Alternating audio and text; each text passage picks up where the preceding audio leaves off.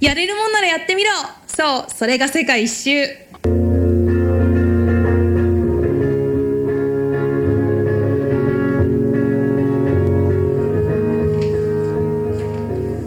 はい、オープニングテーマ「薬研芋虫ローリングアタック」こんにちは旅が仕事のラジオ DJ まさき世界一周です、えーこの番組は200カ国の旅する雑貨やコパカバーナ世界料理レトルト販売世界のごちそう博物館。渋谷の多国籍料理店イエネがバッチフラワーセラピーピュアの協力でお送りします。そして書籍旅が仕事月3万円稼ぎながら旅するためのノウハウ発売中です。よろしくお願いします。はい始まりました。まさき世界一周の旅ラジオ、えー今回は、えー英会話講師えーパーソナルトレーナーえーそしてモデルもしているリリー・デイビスさんにお越しいただきました。よろしくお願いします。よろしくお願いします。リリーです。はい、えーまあ、主に YouTube とかえーあと Facebook とかを通じて、えーまあ、パーソナルトレーナー、えー英会話講師などしています。モデルも結構しててはい。はい、もう現在も頑張ってます。はいリリーさん。はい。まあ、今回インドネシアのバリに行かれたということで。あそうなんですよ、はい。あの学生の時だったかな、まあ、その時付き合ってた彼氏がいて、ではい。その人と一緒に行ったんですけどあの夜まあ私クラブが好きだったんですねその時、はい。でそ今も好きそうですけどね、まあ、僕ら実はリミラノでイタリアのミラノで会っててその時も一緒にクラブに行ってる中で。あそうですね。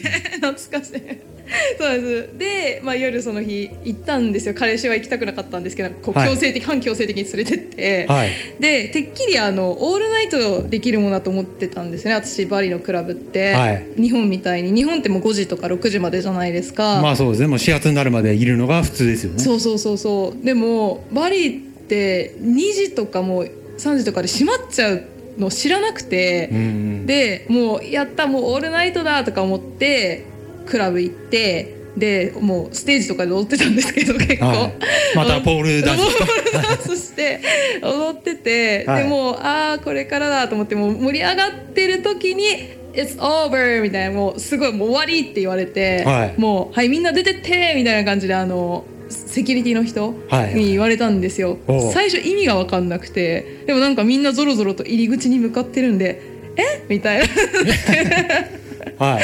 そうなんです。で結局みんな追い出されてでも夜中のその時2時とかだったかな。でもねえな他に行くとこない全部閉まっちゃうんですよ、はい。そこ。そう他の店が開いてるとこないしでもホテルまで歩いて帰れないからしかない仕方ないからタクシーで行こう帰ろうと思ったんですけど。ああじゃあバリの夜にですね。そはい。うなんです。でもタクシーもいきなりディープな話ですけどね。はい。でもタクシーも全然もちろん空いてなくて、はい。もうすごい探してで結局み一軒一個たいあの見つけたんですけど、はい。やっぱね倍以上のもうねあの法外な 値段を言われ、ええ。そうちょっと値段覚えてないんですけどすごいもうな23倍ぐらいやったかな言われてでも他にねうん手他に行くあれもないししょうがないと思って、まあ、それで帰ったんですけどそれがまあバリへのハプニングでしたかねはい。いや普通のビーチの話から始まるのかなと思ったらいきなり夜のクラブですか いきなり夜のクラブなんです。はそうですそうです。いいろいろまあ行かれてますけどえその後じゃあ海を満喫したりマッサージ受けたりとかはされたんですか？しました。はいあのすごいパマッサージはあれですね個室の場所だったんですね。はい。ですごいなんかまあそんなに高くはなかったんですけど。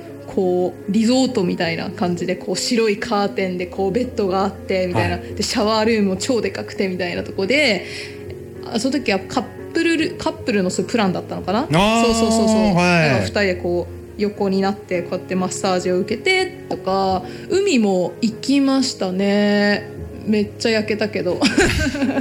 いやでもいいですね。そのカップルでっていうのはねもう夫婦とか新婚旅行で考えてる方も今増えてますから。そうなんですね、はい。そうそう。ラジオの前のあなたもちょっとね、はい。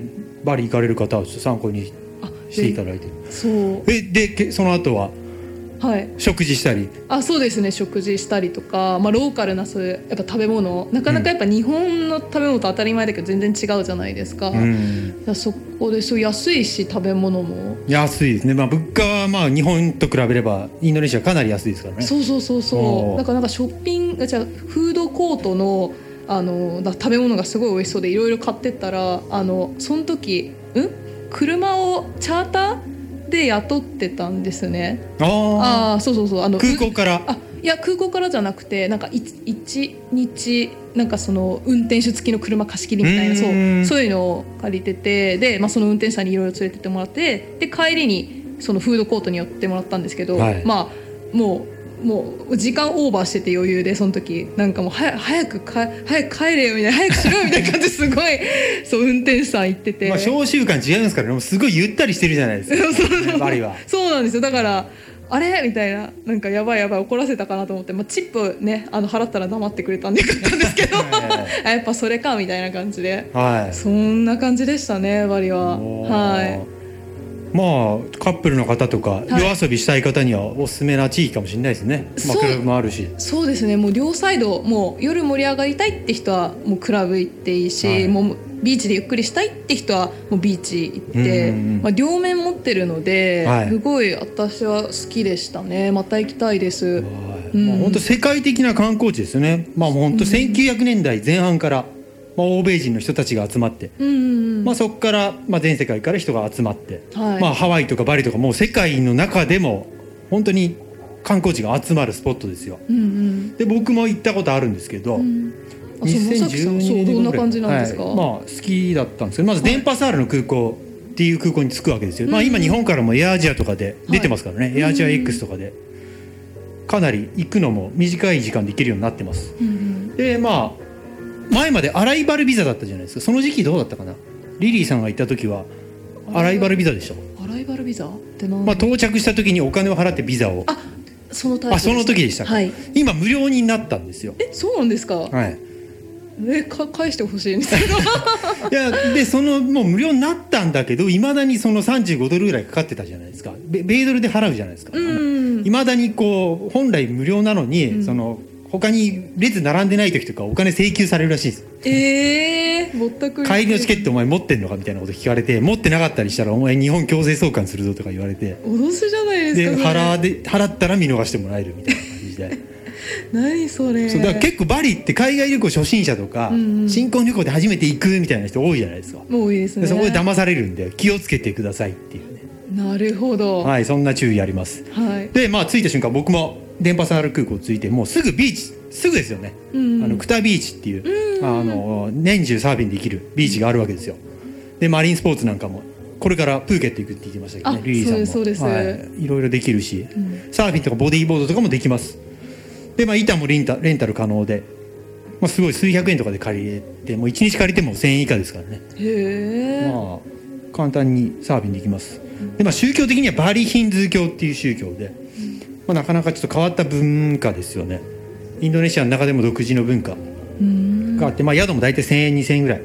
でまあビーチ行くと日本語とかで話話しかけられなかったですか？話しかけられました。なんかこれ安いよみたいなとか、はい。とりあえずなんか売り売る何か売売りたい時とか、まあ、普通にこう呼び寄せたい時とかなんかそういう感じで来ましたね。結構対戦中日本が占領してた時期もあったんでその関係もあって日本語喋れる人もちょっといたりまあ普通に観光客多いからまあ話せる人もいるんですけど、うん。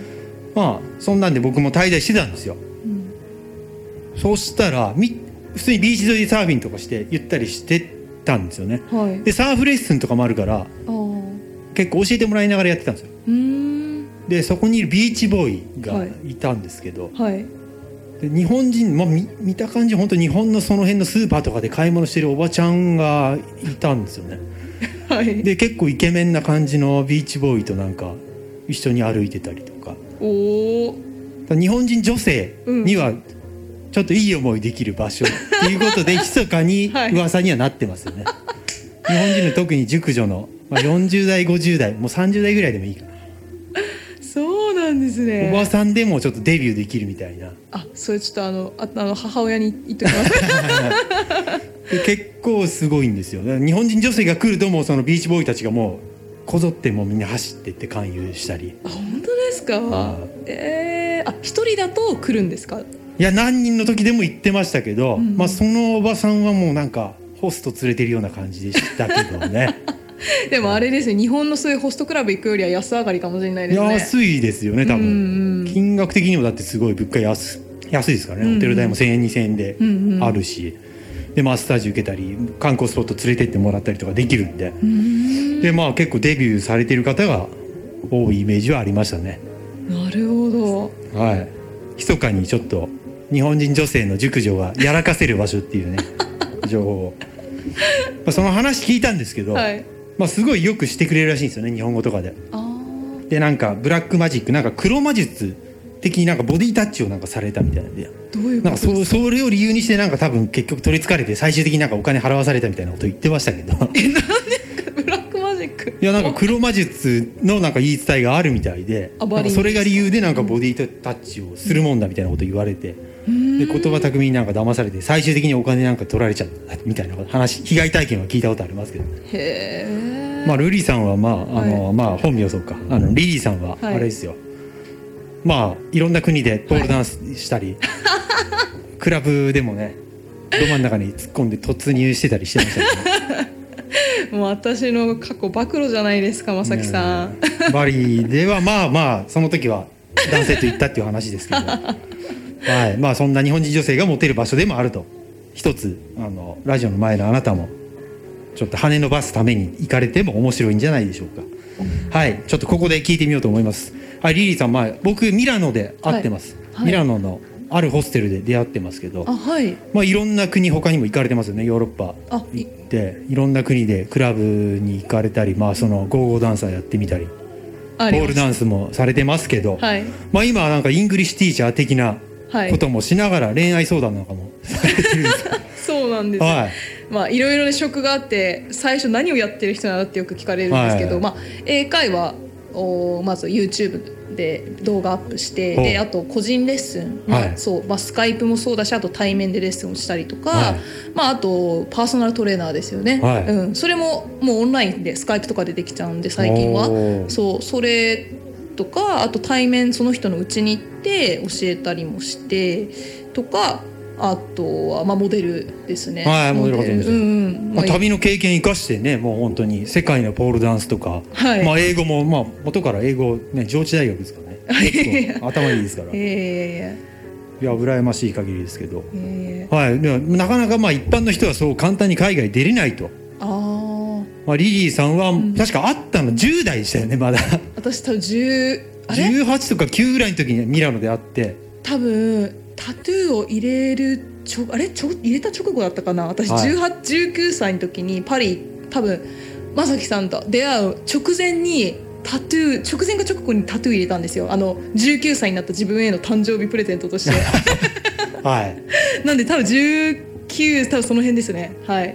すごかったですよね。その年齢でも深夜のミラノのクラブ行って一人で消えちゃいましたからね。なんか。出ましたイねタリア人とかなんかスイス人とかだから誰か知らないけどなんか口説かれてどっか消えて 僕一人でもうミラノのど真ん中でメトロで帰りましたからね。そうだった。どこ行っちゃったんだろうね。一人で蒸発しましたからね。もうずっとステージにいました私あー。あー。もうその世界中でこう活動できるこの理由は何ですか？もうリスナーの方も大もう旅に出たくても、はい。自分の好きなクラブとかダンスしたくてもなかなかそんなことできないと。その秘訣はもう最後になりますけど何ですか？もう皆さんにちょっと勇気を与える意味で。秘訣。はい。もう考えずに行動しちゃうことですかね。私もまあ正直ドキドキだったんですよ。ヨーロッパはい。一人で行くの初めてだったので、で親にそういう時親とまだ一緒に住んでたので、はい。もう親に内緒で絶対反対されるの分かってたんでもうチケット買っちゃったんですよもいきなり買ったもう買って、はい。もうで買った後に行くからヨーロッパ行くからって言ってもう事後報告ですよね。でもそんぐらいしないと自分ができないっていうの分かってたのでもう先にもう行動に移す。チケット買うんだったらチケット買うとかもう先にやっちゃう、はい。とりあえず。でそっからいろいろ考える、うん。はい。考えるだけじゃ何も始まらないと思います。はい本わかりました、はい。まあラジオの前のかあなたで出られない方はもうまずもうチケット買いましょう。買いましょう。はい、もうリリーさんにもう今日行ってもらいましたんで背中を押してもらいました、えー皆さん買っていただければと思いますはい、えー、まさき世界一周の旅ラジオ今日の放送はここまでです。いかがだったでしょうか？この後は大江戸ワイドスーパーイビングです。お楽しみに、えー、まさき世界一周の旅ラジオ。この番組は旅する雑貨屋コパカバーナ世界料理レトルト販売世界のごちそう博物館渋谷の多国籍料理店ゲネガパッチフラワーセラピーピアの協力でお送りしました。番組はポッドキャスト YouTube でも再放送しております。この番組では一緒に旅ブームを起こしたいというテレビラジオディレクタープロデューサースポンサー書籍編集者そして世界貢献したい全大陸ゲストハウス経営の出資者協力者を大募集しております。かつてのヒッチハイクブームを超えるような新たな旅ブームを一緒に作っていきませんか。一緒に旅ブームを盛り上げたいという方はぜひ番組までご連絡ください。そして火曜テレビ朝日陸海空こんな時間に地球征服するなんて、まさき世界一周も制作出演していますのでご覧ください、旅が仕事月3万円稼ぎながら旅するノウハウ、独裁国家に行ってきたも全国書店で発売中です。よろしくお願いします。お相手はまさき世界一周とビリー・デイビスでした。旅とは永遠に続く筋書きのないドラマである。